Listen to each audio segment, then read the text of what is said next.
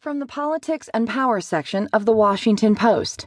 A decade in, DHS program to detect bio threats may not be able to detect bio threats, auditors say. By Jerry Markon.